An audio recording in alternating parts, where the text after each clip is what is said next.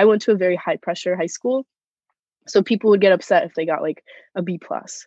Whereas I would be getting a C and I'd be like, okay, what does this mean? Like whatever.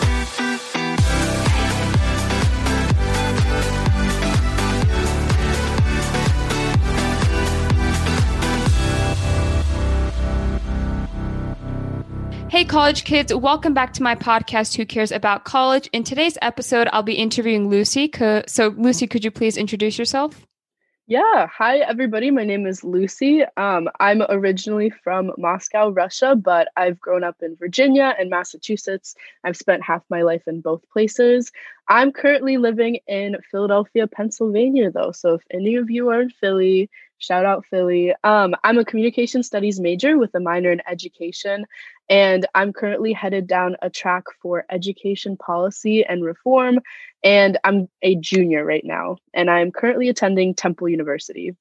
Okay, so we'll get into those future aspirations and your major a little bit later, but let's start at the very beginning. And you kind of have an interesting story. So, when did you actually first describe the situation of coming to America, and did mm-hmm. that kind of impact maybe the I don't know, maybe the education process in your family or the different beliefs that your family had with education. So, can you talk to us about that? Yeah, that's a really, really great question. So, I was, once again, I mentioned this before, I was born in Moscow, Russia, and both of my parents are immigrants. My mom was born and raised in Russia, and my dad is from Uzbekistan. So, they both kind of have really different education experiences, both from each other, but also from the United States education system.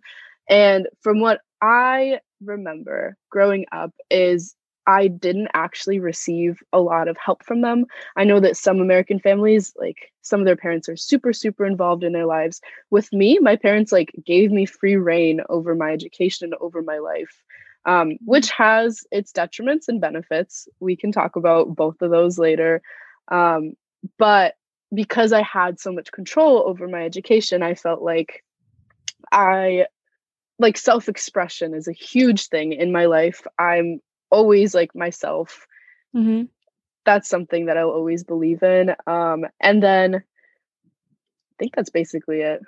Yeah. Okay. So, can you talk to us a little bit about? You said there were benefits and detriments to your parents being less involved in your education. So, can you tell us a little bit from you know both sides how that impacted you?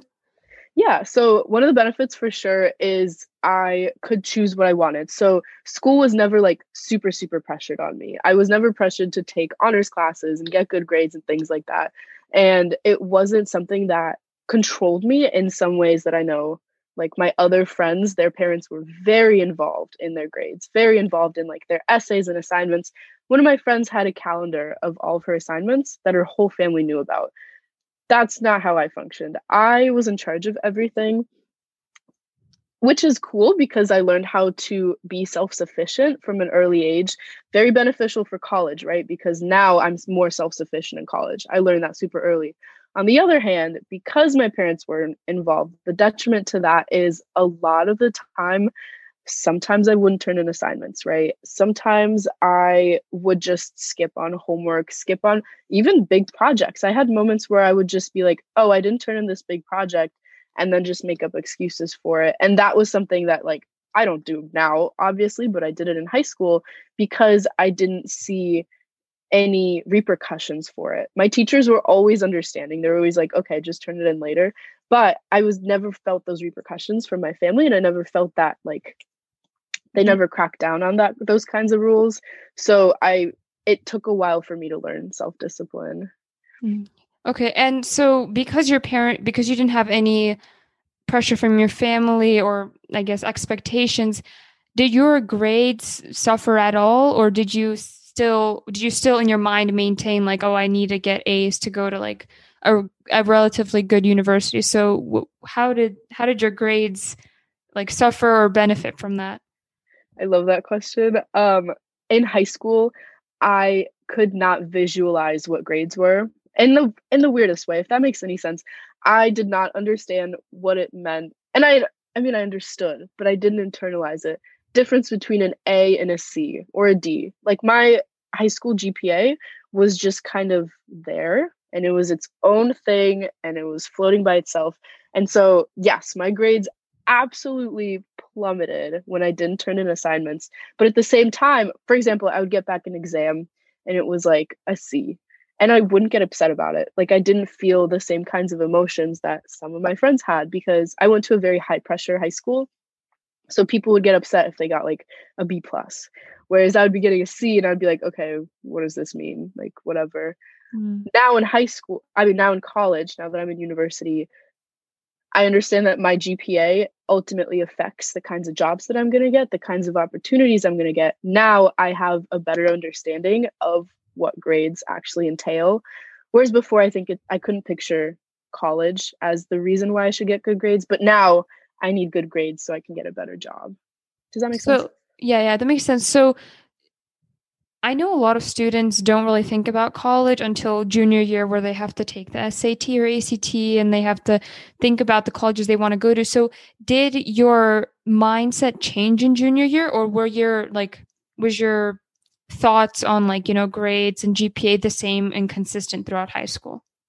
It was all the same. So, when I started the college process and when I started applying for colleges and things like that, I was really only doing it because my school was telling me to do it. Um, because, for example, my junior year of high school, we had a whole unit dedicated to writing our college essay, which every single student had to write a college essay, right? And it was kind of neglecting the fact that maybe some students didn't want to go to college. But because we spent like a couple of months writing a college essay, okay, now I have a college essay. What am I supposed to do with it? might as well use it to apply for school. It was kind of like that kind of mindset. And our counselors were always talking to us about colleges, and there were like people that, like reps that came to our school. Um, we always had alum come back and talk about it. So I was just going with the flow. It wasn't something that I was striving towards, it wasn't something that I was pushing myself for as much mm-hmm. as I am now. Um, I was just doing it because everyone else was doing it. Yeah. So, in the end of high school, when your GPA from freshman, sophomore, junior year, senior year accumulated, what did what was the product of that? What what was your GPA in the end? My GPA, I think I started at like a three eight, and then as I went on to high school, I'm pretty sure I graduated with a three two. I think that was my mm-hmm. closing GPA. And for the schools that you were aiming towards, was that about average, above average, or below average? Where did you fall on that scale? that was definitely below average. And I'm surprised that I got into most of the schools that I got into with my GPA because the average for my schools was like a three four to three eight, and I had a three two. So I was like, why? How did this happen? Okay, interesting. We'll get into those colleges a little bit later, but let's move on to another part of your application, which is more, you know, grades centered. So, did you take the SAT or the ACT? I took the SATs. Okay, and then did you do any prep for those SATs or was that another just do it because my school requires it to? So, I actually did prep for the SATs and that was again not because I wanted to but because everyone else was getting tutors. So I was like, okay, maybe I should kind of think about it, mm-hmm. maybe get a tutor. And I did get a tutor. It was rec- he was recommended to us from like a family friend or something. Um, and that was helpful. I learned a lot from that tutor for my SATs. I see. And how long did you have that tutor before you took the official SAT? I think I went to maybe like five sessions. It wasn't a lot, but for a little bit. See. And then in the end, what was the SAT score that you sent to these schools? I think I had a 1350. 1350. Oh, that's pretty good. Yeah. So again, it was that like average, above average, or below average for the schools? So for some of my school, I know. So I, again, I go to Temple University in Philly. Temple didn't even require SAT scores. They don't need standardized testing. I think a couple of other schools also didn't need standardized testings. And then the ones that did, which were like more reaches, that was below average for those schools. Yeah, okay, because you do need insanely high SAT mm-hmm. scores for those schools. Yeah. Okay, let's move on to the actual classes you took. So, did you ever start thinking about like putting in honors or APs or when did you like did you ever think of taking those classes? I did. So I, I took AP Bio my senior year and the reason I took AP Bio is because I actually thought I was going into science. I thought I was going to be in the STEM field because, for a little bit of background information, both my father and my brother, um, they both went to college and they both have graduated. They're both in the STEM field. So I was like, you know what? Let me carry this family legacy that we kind of started. I'm also going to go into the STEM field, pretending that I know anything about science. So I was like, I'm just going to put my whole life out there, me with my 3.2 GPA. I'm going to put my whole life out there and try to take AP Bio and then see where that takes me. Where did it take me? Um, it took me to C's and D's as my core grades, except for the labs that we did because those were more hands-on and those were things that actually interested me um, because they were like more project based. Mm-hmm. But things like exams, lab reports, that's that was the stuff that I was like, okay, I'm just gonna pretend to do them, but not actually do them. See, okay. So did you just only take AP Bio as the APs mm-hmm. throughout high school? Okay. Yeah. Okay, yeah. And d- did that do anything much for your out of 5.0 GPA because you did take that AP class? I don't think my school tracked our unweighted GPA or they they might have tracked it, but I know that it was never something that I talked about with my counselor. So I don't know what my unweighted GPA was. Mm, interesting, interesting. Okay.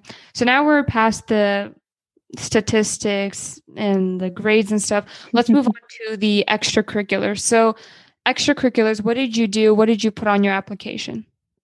So, with extracurriculars, this is a good question. With extracurriculars, one of the reasons, another reason why my grades suffered so much was because I was so heavily involved in extracurriculars, because I felt like this is, these are things that go beyond math and go beyond science and go mm-hmm. beyond like English and just structure and format.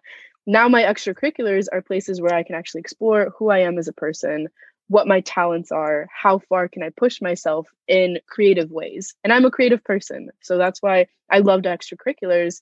And I did theater for all of high school. So, freshman through senior year, I was on the stage, I was dancing all the time, I was with my buds, and that was super helpful for my social life, for my mental health, things like that.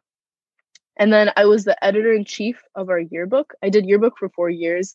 And then I led our yearbook club for junior and senior year, where we got to create a three, and our school is very, very big. So we had a huge emphasis on our yearbook. And we created a 300 page book every single year with a whole theme and different layouts and it was like a magazine that we created because I just put my heart and soul into the creative spirit of these products.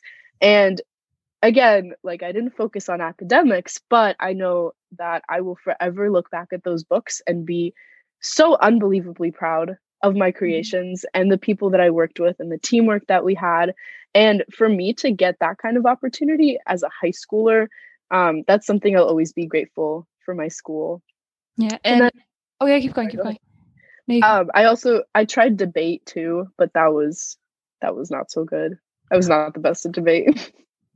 okay, so let's go back to the theater and the editor in chief of the school yearbook. Mm-hmm. So, uh, in every extracurricular, whatever you do, you learn something. In basically everything you do in life, you learn something. So, since you were really committed to those and you did eventually climb up and do significant things for both of those, um, I guess you could say clubs or activities, what did you learn from both theater and being the editor in chief of your school yearbook? That is an amazing question. And I appreciate you asking that for both of them, I learned a lot. I learned teamwork first and foremost because you definitely need to specifically with theater, you're spending so much time around people that you need to know how to handle yourself as a person professionally and also how to be emotionally present because you're going to be on stage, right? Um, and also how to be respectful and have good hygiene. That was a big thing I learned in high school. good hygiene. Um, and I also learned that I actually hate theater. That was also important because why did you do it for four years? not that I hate it. I did it because I was with my friends a lot of the time. And I also love dance. So I was a dancer on stage. I wasn't like one of the big actors. Um, but by doing theater in high school, I learned that this is not something that I want to do for the rest of my life, right? Mm-hmm. And I think that that's a huge thing with life experiences is even if you have bad life experiences it's like process of elimination right? So when you try a lot of things and you have a whole variety of things in your repertoire you can be like okay i don't like this i don't like this i don't like this and just mm-hmm. slowly right push it out of the way until you find something that you actually like. So theater i was like i'm never doing theater. Dance i was like okay i'm not gonna do dance for the rest of my life. Singing i was like i'm not gonna do that with yearbook same exact thing. I was like i learned how to work with people. I learned a lot of coding. I learned photography. I made amazing connections with the people in my school because i was supposed so i had to juggle sports and theater and like debate and all these clubs right? You have to include them in the yearbook. So you have to find people and seek them out and talk to them get their interviews things like that. Um, and i learned that i don't want to do journalism right I love the media world and I love the communication world and the connects world, but I don't want to create products like that. I want to do something else. So then where can I find my third like where can I quench my thirst for projects while at the same time not specifically making yearbooks or doing things in that kind of realm? I see. And so when you realize that both theater and yearbook are not for you, and obviously there are many, many professions out there, but did you have a relative idea of what you wanted to pursue in your life? No, I had no idea. So are you asking about high school? Yeah, in like high school, did you know which major you wanted to go into besides the like the science, AP science thing? I really, I will tell you right now, I had no idea. I went into, so when I applied to schools, I applied as a bio major because I was like, and here I am with like my extracurriculars, theater yearbook, um, debate. I put debate on my stuff, but I didn't actually like, wasn't fully immersed in the world. Um, singing, I had took singing classes. I put that on my college applications. Here I am applying as a bio major. So looking like a humanities person. Yeah, so it wasn't really making my case, but I did not know who I wanted to be in high school. That's very in, in interesting. Interesting. So let's move on to one thing before we talk about you know the actual college process, applying and stuff. So last thing is recommendation letters. Who did you get those from? Yep. So I got my two of my recommendation letters. I got one from my English teacher who was the same person that worked with us in our college essays. So because we did so much like personal work in that class, I felt that he knew me most as a student so he could write me the strongest letter of recommendation. And then i got one from my chemistry teacher. Um, i also did really really bad in chemistry so but i was really really close with my teacher nonetheless because how do i i love teachers. That's why i'm going into the world of education i think because i've always had a really easy time forming relationships with all of my teachers. Mm. So, with my chemistry teacher, even though I was getting bad grades, I was getting them because I knew I was doing a bad job, not because my teacher was doing a bad job. So, I still loved her. She was still one of my favorite teachers, and she still wrote me an amazing letter of recommendation because she knew me as a person before she knew me as a student. That's interesting. So, how did you exactly form those relationships? Because some students you know they like nitpick which which teacher should i form a relationship with to make my college application look better. So how did you how did you form those relationships? Because i personally find the, them hard to do. I don't really feel comfortable with the idea of like forming a relationship with a teacher. So how, how did that happen? Was it natural? My biggest recommendation and if you go to college and you have professors same goes for professors. You just talk to them look beyond the fact that they're a teacher look beyond the fact that they're giving you grades and exams and essays and things like that and see them as a person. And then understand that they also have a life they also have family they also probably have a favorite flavor of pie or something or like they they are also human beings. I think that's something we always forget to look at because we if we get a bad grade we're like oh it was the teacher's fault. Like there's such they were being an a-hole about it so i'm just going to brush them aside no these are people mm-hmm. so talk to them as you would with any other people and with me i take the opportunities for like office hours to maybe just pop in and say hey or that those five minutes before class starts and you're just in the classroom, just be like, hey, what's up? How are you doing? Like, what's mm-hmm. going on in your life? Or just be like, this is what's going on in my life. Like, I had a really good lunch today. Just like casual conversations. So, do, do you think that the recommendation letters were one of the strongest pieces of your application? Maybe. I never read them, but maybe that's how I got into college because it wasn't my credentials. So maybe. Okay, so speaking of college, let's move on to like actually applying for college. Mm-hmm. Interestingly, you looked for you applied as a biology major. So were you originally looking at schools with good biology programs? No, I was not. And this is also something that I think about a lot too. I think if you're going into the STEM field, it's beneficial to only look at, but that's if you know. Mm-hmm. If you're like super adamant and you're like, yes, I know that I want to do science for the rest of my life, then you should look at science schools. But I was so iffy with what I wanted to be. I was like, okay, I kind of want to do bio. So that's why I was more drawn to schools that offered everything um, mm-hmm. Temple is a school that has like amazing programs in so many different fields. And that's why I was like, okay, Temple's good because ultimately I know I'm going to be switching my major, but now I have all these opportunities that I can look at when I want to switch my major. I'm not tied down to one field. I see. And so, besides Temple, what other universities did you apply to? Yes, that's a good question. Um, I have a whole list. So I applied to Boston University, I mm-hmm. applied to Syracuse, University of Pittsburgh, Temple, University of Massachusetts, and University of New Hampshire. So mostly state schools. Okay. And you said you mentioned some reach schools. So, sorry, in your list was like Boston University a reach school?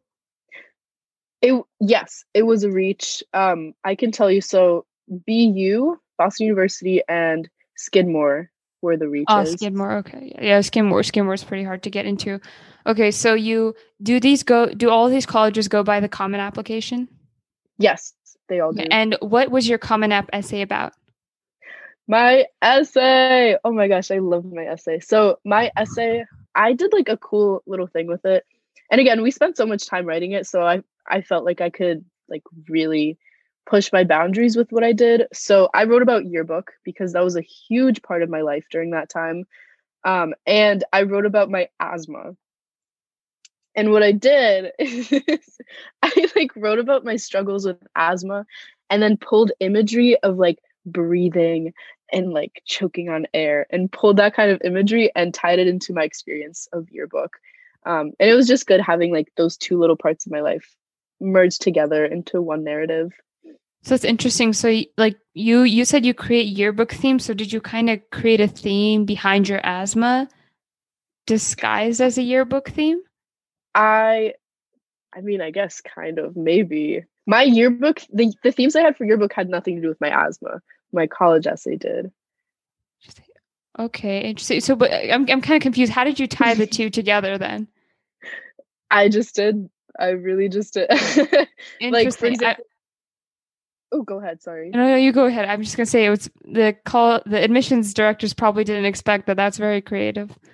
Well, yeah. One of the one of the things I did well because they emphasize, at least my teachers emphasized, is you should write about a struggle and how you overcame a struggle, right? Mm-hmm. Or how you maybe had a big leadership position. And so one of my struggles is my asthma, and one of my struggles was yearbook, and then also I had a lot of obstacles that I faced in yearbook. So I basically just wrote about yearbook um, and then pulled in imagery of asthma, being like, okay, during this time, I was drowning mm-hmm. in work. And it's just like little details. And I just kind of tied them all together. Oh, interesting. Yeah, that, that's probably an essay somebody would remember. Yeah. Okay, so now let's go on to like acceptance acceptances and stuff. Which schools did you get accepted to rejected from waitlisted from? Yeah um let me check my list. So i got accepted into most of the schools which was again really surprising. I don't know how that happened. I got rejected from bu and skidmore. Obviously those were both my reaches. I got deferred from UMass and then I never wanted to hear from because I knew I didn't even want to go to UMass. I applied there because my brother went there, but I got deferred and then I never checked up on it, like whether or not I got in. And then I got into the rest of the schools. So I got into Temple, UPitt, um, Syracuse, and University of New Hampshire. And how did you decide to go to Temple in the end? I love this question so much too. You have amazing questions always. Um, I decided to go to Temple because, and I hadn't even toured the school yet. I toured the school after I got accepted.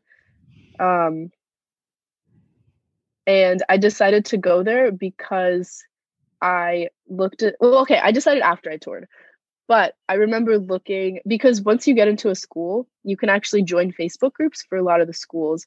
And yeah. that's how you can start to form connections before you go to the schools. So I joined like the UNH Facebook group, the Syracuse Facebook group, UPitt, and Temple, just to see the kind of people that were attending these schools.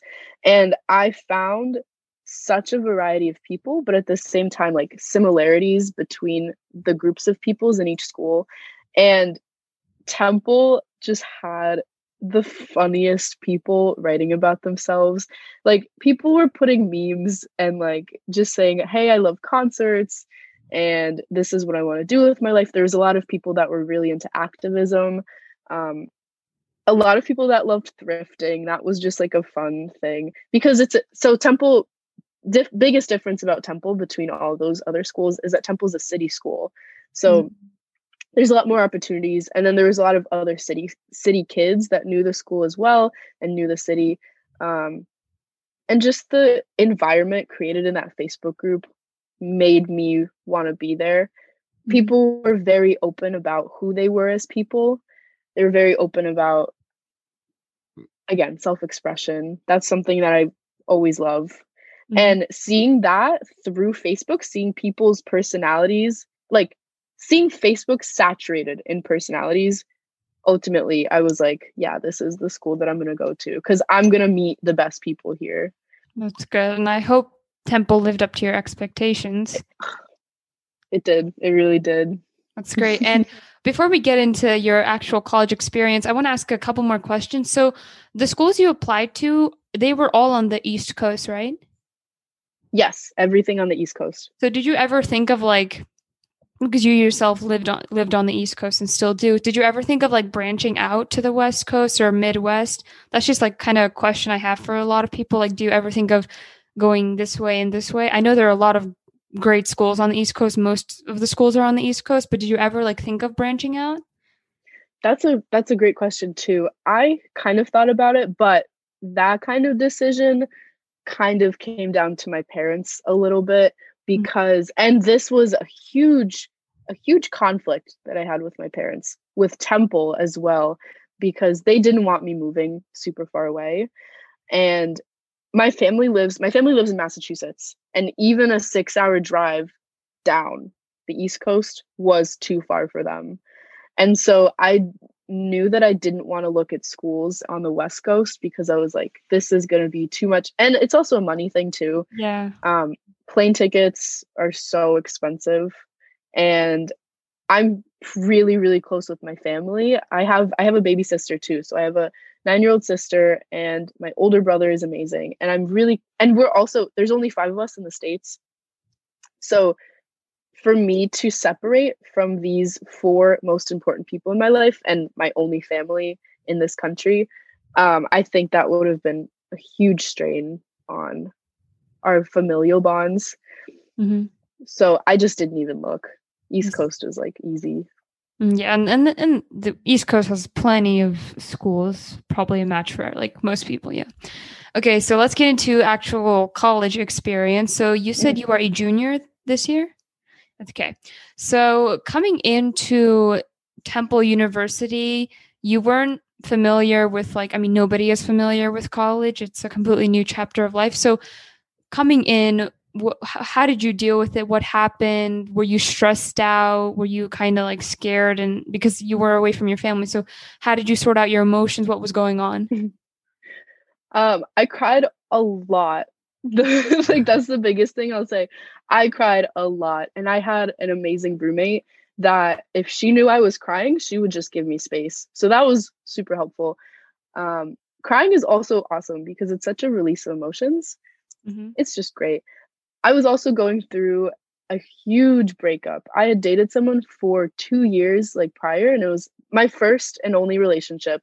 And it was a really, really healthy relationship. So we didn't break up because something went wrong. We broke up because I was going to school and there's not much closure that you can get from that kind of breakup other than oh i have school like that's the reason so a mm-hmm. lot of crying a lot of self-reflection also temple is a bit of a tough school because everybody here is like a the majority of people here are from pennsylvania so the majority of people here have other friends that they went to high school with. And during that first year, they don't usually break apart from their circles because it's more comfortable to just hang out with the people that you've known since high school.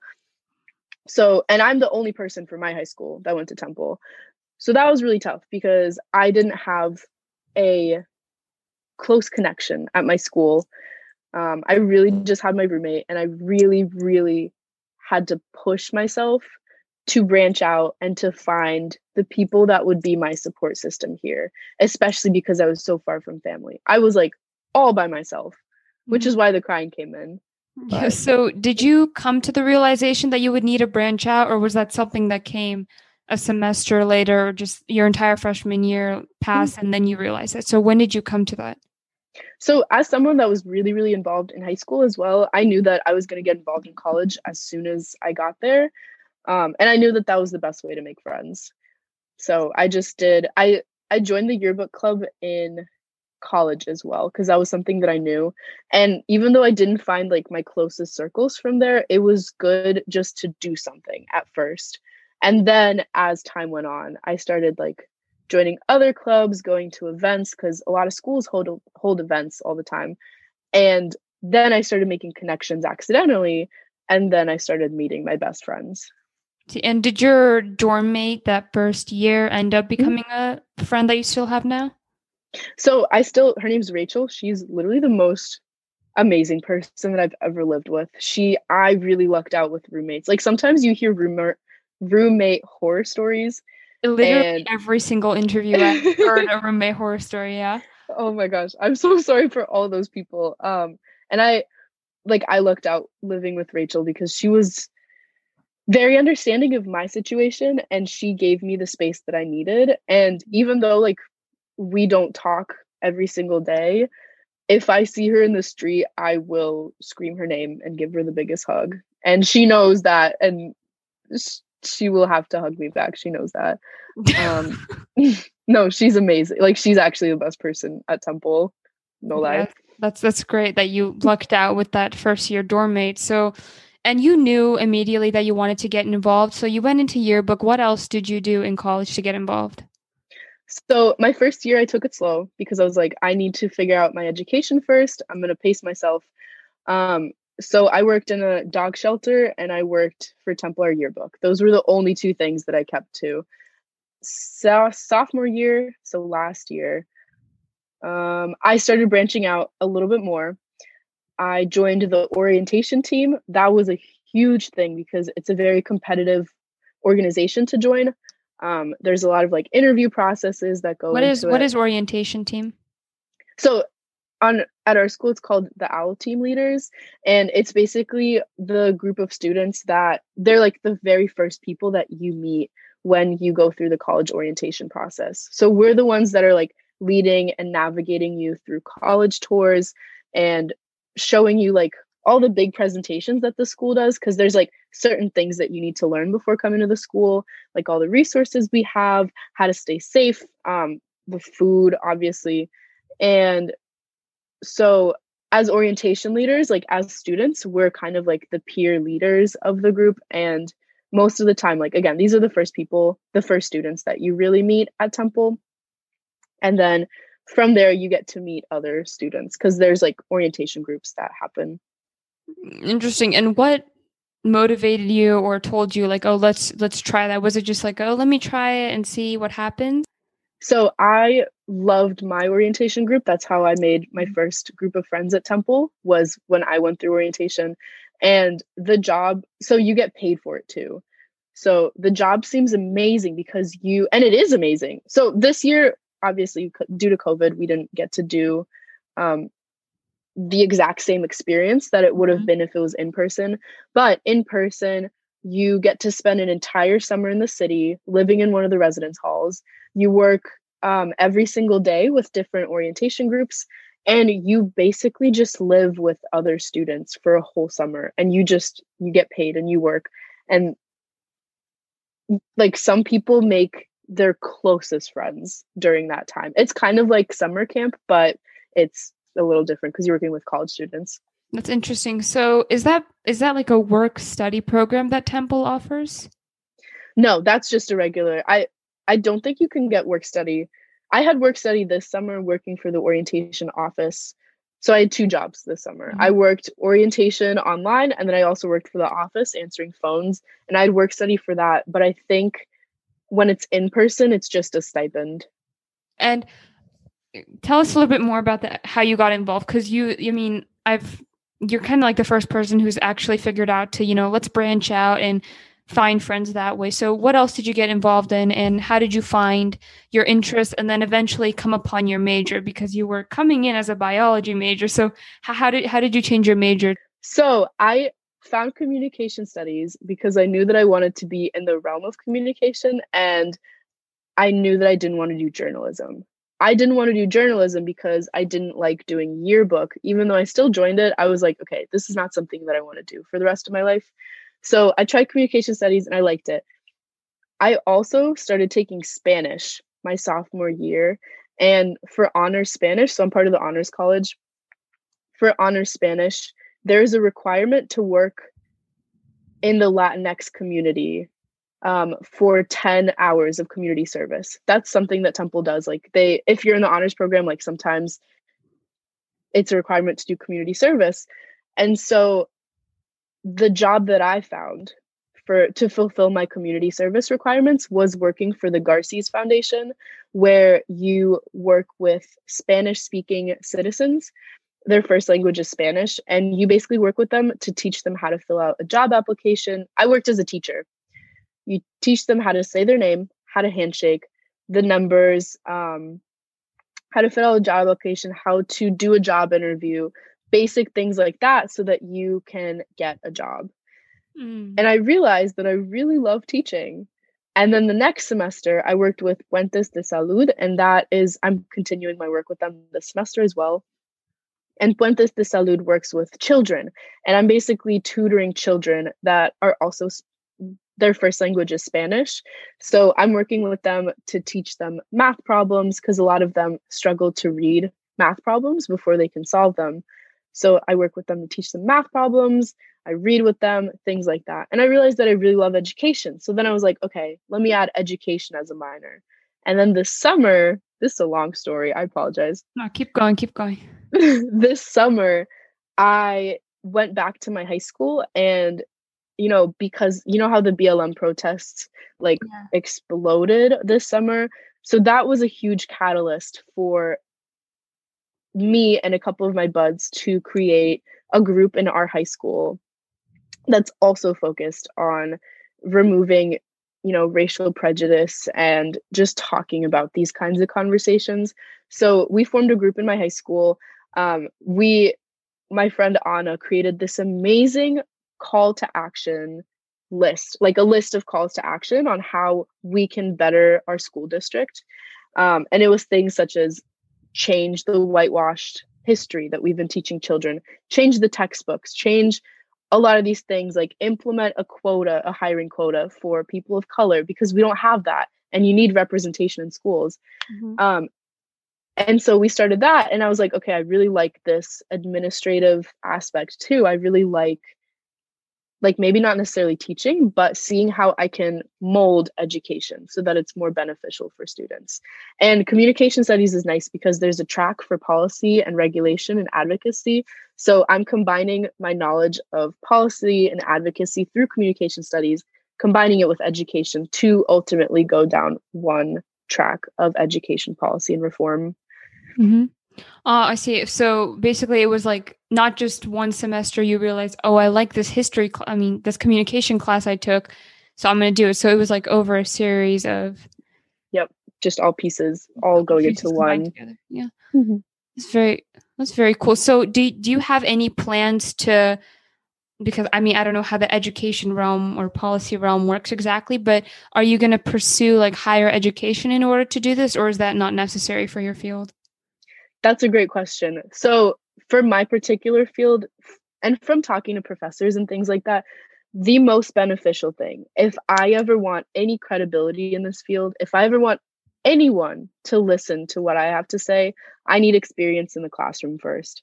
So, right now, I'm getting as much experience as I can as a college student by doing nonprofit work. And I'm just volunteering like a couple of days a week. So, it's nothing super, super um, demanding. I'm working Tuesdays, Thursdays. It's not that bad. After I graduate college, I'm going to start applying to Fulbright.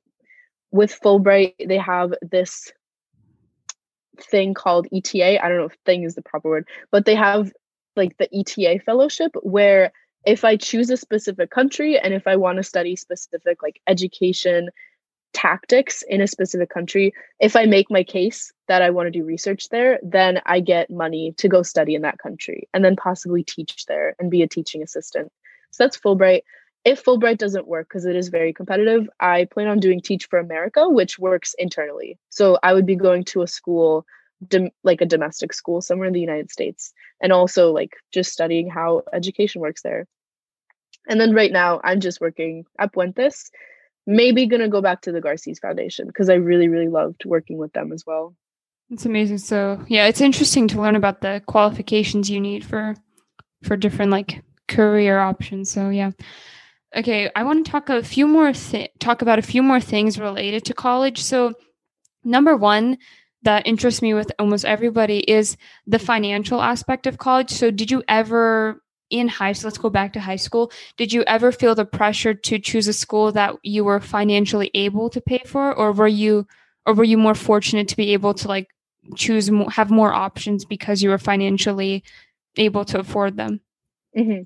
So, for full disclosure, again, my parents are immigrants, and I do not have like as big of a backbone to fall back on. My parents are still struggling financially with like their mm-hmm. own lives and building everything and things like that. And again, for full transparency, my dad also lost his job last year. Fortunately, he found one, but he's living in New Mexico right now. But we're still not mm-hmm. super financially stable. So with Temple, even though I know I'm saving money with Syracuse and with Temple, I didn't choose it like financially completely. I chose it because I loved it. And then it also happened to be a school that isn't super, super expensive. Um, but even with Temple, I'm still taking out loans and I'm still like going to be the primary person paying back those loans. I see. Okay. So, so was you said that you picked Temple? I mean, you made it really clear that you picked it because of the environment that you saw mm-hmm. through Facebook. And then the financial aspect was like not in the background i would say but definitely not like i guess the driving factor as like the environment was. So did you come did you ever come to like regret your decision at be going to temple? Because taking out loans is still a hefty decision to make and stuff. So did you ever have regrets with that never never i i regretted coming to temple when I was a freshman for like a millisecond. And that's because I wasn't where I wanted to be socially. But with things like that, students need to understand that, you know, you have to put your, like, you, some schools create an environment where you can make friends because they live on your floor or because like they just host things themselves. Temple is the kind of school that if you want to make circles, you want to make friends and things like that. And a lot of other schools are like that too. You need to put yourself out there and you need to consistently go to events, join organizations, find the people in your major and talk to them. But I never regretted my decision coming to Temple, and I never, I know that I'm going to be paying back loans for the rest of my life, but I also know that I'm going to remember this experience for the rest of my life. And I think that that outweighs the monetary value. Let's see. Interesting. Interesting. So, another thing I want to talk about, you kind of mentioned it, is you struggled socially and eventually you did make friends and friend groups because you did branch out. And college is, I know it's way different than high school in terms of everything, but especially rigor as well. So, did you find it really difficult to transition from high school to college with in terms of like rigor of academics? That's a great question. So, my high school was very rigorous. I went to a white suburban high school in Massachusetts where there are a lot of wealthy families. The taxes, like the property taxes, are unbelievably high. Um, and I was very fortunate to go to high school there. However, the environment there can sometimes be very toxic. I mentioned this before. Some people would get a B plus and their world would just become dark that was an environment I grew up in. And as someone that like didn't really care about grades, I think that I got through it. Be- I don't so I got through it because my life didn't shatter every time I got a bad grade. Temple is a school where it's a it's a lot easier than high school and I'm also in a major that I love. I'm doing what I love, so my interest in there my interest is there. And so I'm pouring everything into what I'm doing. As a result, because I love what I do, it becomes a little bit more effortless, right? There's effort, but it's like I already know the kind of stuff I'm talking about. I know what I'm researching, and therefore my expertise is coming in. And it's not like it's not like math where I don't know a problem. It's like I'm writing about my own experiences and then I'm connecting them to the stuff that I'm learning. And that's my major. Um, the biggest difference between high school and college is the self discipline. So I didn't have that self discipline in high school, which is why I suffered a lot. And because I knew what that self discipline looked like, I could apply it to my college work, which is why I'm so much more successful here as a college student. You said you went to, and I can relate on this, a very competitive suburban high school with a bunch of wealthy people. So you said that people's world shattered because they had a B plus. Basically, they just didn't have an A, and they thought it was the end of the world. And I I see that happen at my school as well. So how, why do you think that kind of mentality didn't affect you? Because I know a lot of people come into high school, they're like, oh, okay, more school, but then they see everybody like, I need to get an A, I need to get an A, and suddenly affects them. Why do you think you were kind of immune to that? Or was it like you kind of told yourself from the beginning, I'm not going to tell myself to get A's, A's, A's? Um, because I knew that my self worth wasn't determined by grades, mm. which is really tough for people to accept. Really, really tough. And again, like my grades suffered because of it, because I knew that if I didn't get an A on this paper, it wasn't a reflection of who I am as a person. That's something I learned from my parents at an early age. Again, like self expression is huge for me. And where I, when I care about something that I do, when it's a project that I plan on like really, really putting all my work into it, that's when I really shine. And I feel like that's what will represent me as a person more than a letter grade on an essay that I didn't really care about writing. That's that's that's really great and I'm glad you found that because a lot of people especially in these competitive schools don't realize that. So yeah. And that actually goes into the last bit I want to talk to you about which is advice in general. So two pieces of advice. One for high school students right now, they can be freshman, sophomore, junior, senior what advice would you give them in high school to do in high school? Maybe something you regretted. And then same for people who are going into college even though it looks really weird now but going into college or kind of struggling in college. So can you tell me what you would say to both of those both those group of people?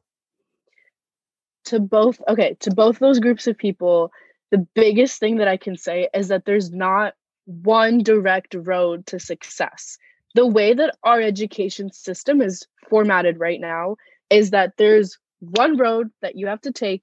You have to get good grades, you have to get a high GPA, and then boom, you go to college, and then that's how you get successful, right? And then some people are like, okay, that's not how you get successful, but they don't really internalize that. They just say, you know, that's maybe not the right. It's not the only road that Mm-hmm. you have to take as a student. And as a result, because this strict railway, because this strict road is so emphasized, some students get overwhelmed by it. And some students are like, okay, I'm not doing as well as my peers. So what if I just don't try at all? And then you get people dropping out of schools and then you get lower graduation rates like that, right? Um, and what I will say, you don't have to go to college. You don't have to study STEM. You don't have to be wealthy to be successful. Success is so subjective to every single person. I measure success as making a good dinner. I made a burger yesterday and I was like, this is success for me right now because I'm not someone that cooks well. And because I made really, really good food, I was like, I was successful in my life today. And the way our life is structured as young people, as young adults, um, we have so many people telling us what we should do, what success looks like. And I think that that is so, so wrong. Um, I think that our education system needs to be more formatted individually. I think that as a student, you need to look at yourself and you need to find what you like the most. You go to college to become a professional in a field, right? You go to college to study specific classes and say, I know more about this particular subject than anyone else because you put the time and effort to study this one thing. And to be able to study this one particular thing, you need to find what you love to do.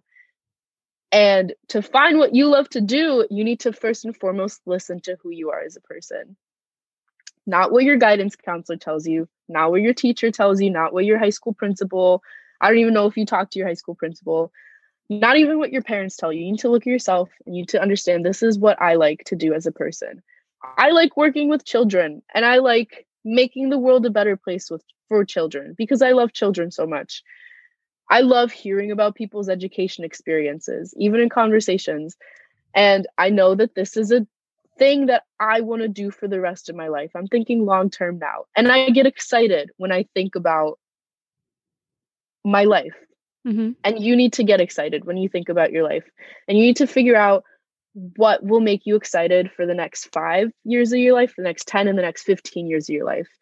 And piece all those little things together and form one ultimate goal for yourself. And last but not least, I also recommend reading Grit by Angela Duckworth because that is the best book that I've ever read for any kind of motivational. Like, if you are feeling down and you need motivation, Grit gives you that motivation because it tells you how to structure your life, Mhm. no matter what kind of person you are. And then read it again, read it twice, and then take notes. That was amazing. I mean, like people have told me specific advice, like, oh, study for the SAT, you know, do what you're like, join a bunch of clubs to get involved in college. But this was really overarching and kind of like a life theme. I like that. Thank you very much. Was very, very, No very, very insightful. So, well, we're coming to an end here, Lucy. Thank you very much for being interviewed. It was very different to have someone who wasn't like who basically didn't, as you said, put their self worth in their grades and stuff. So thank you very much for coming and providing that insight. Yeah, for sure. This was amazing. I love talking to you so much. This I was such a cool experience. Yeah. I wish you luck with college. I don't know how it looks for you, but I hope it goes well. At least you're like not a senior or graduated struggling for like a job or something. So Yeah, it's it's tough. Well, actually, the job market right now is actually not doing as bad as people think because with remote working and like if you're a college student right now too. I live in Philadelphia right now and I can Mhm. apply to a job in Colorado because I can work from home, right? That's like a Oh. huge huge huge benefit of COVID right now is remote jobs are going up the climb. So it's not that there's no jobs on the market, it's that a lot of these jobs are hidden. And that's another fun fact too that I learned in college. I think the statistic is like 80% of jobs in the states are not listed. It's all through connections. And that's a huge thing too. You should always make connections because you might get one of those hidden jobs. That's yeah, that's yeah, that's interesting. I hadn't heard of that. Yeah. 80%? It's like a ridiculous statistic. It's like super super high for no reason too. Like only if so 20% of jobs will be listed on marketplaces. Wow. Isn't that wild? That's why you should always make connects with your teachers, with your professors. Just talk to anyone you can mm-hmm. so that you can possibly ask them for a job in the future. Is that what you kind of plan to do? Because you have that insider tip now? Yeah, yep. Every single person I talk to, I'm like, yeah, you're gonna get me a job one day. That's the only reason. That's the only reason I did this podcast. I was like, you're gonna get me a job one day. no, I'm oh, kidding. Yeah. I'm kidding. No, no, it's fine. Yeah, I'll get you a job. Yeah. Like, perfect. That's that's perfect. That's what I need. yeah, that's our that's our future plan together. Yeah. well, thank you very much for coming. I hope you have whatever's left of the day. Have a great night. Okay. I hope you have a great rest of your night. Thank you so much for talking to me. Thank you. You too. Bye bye. Bye.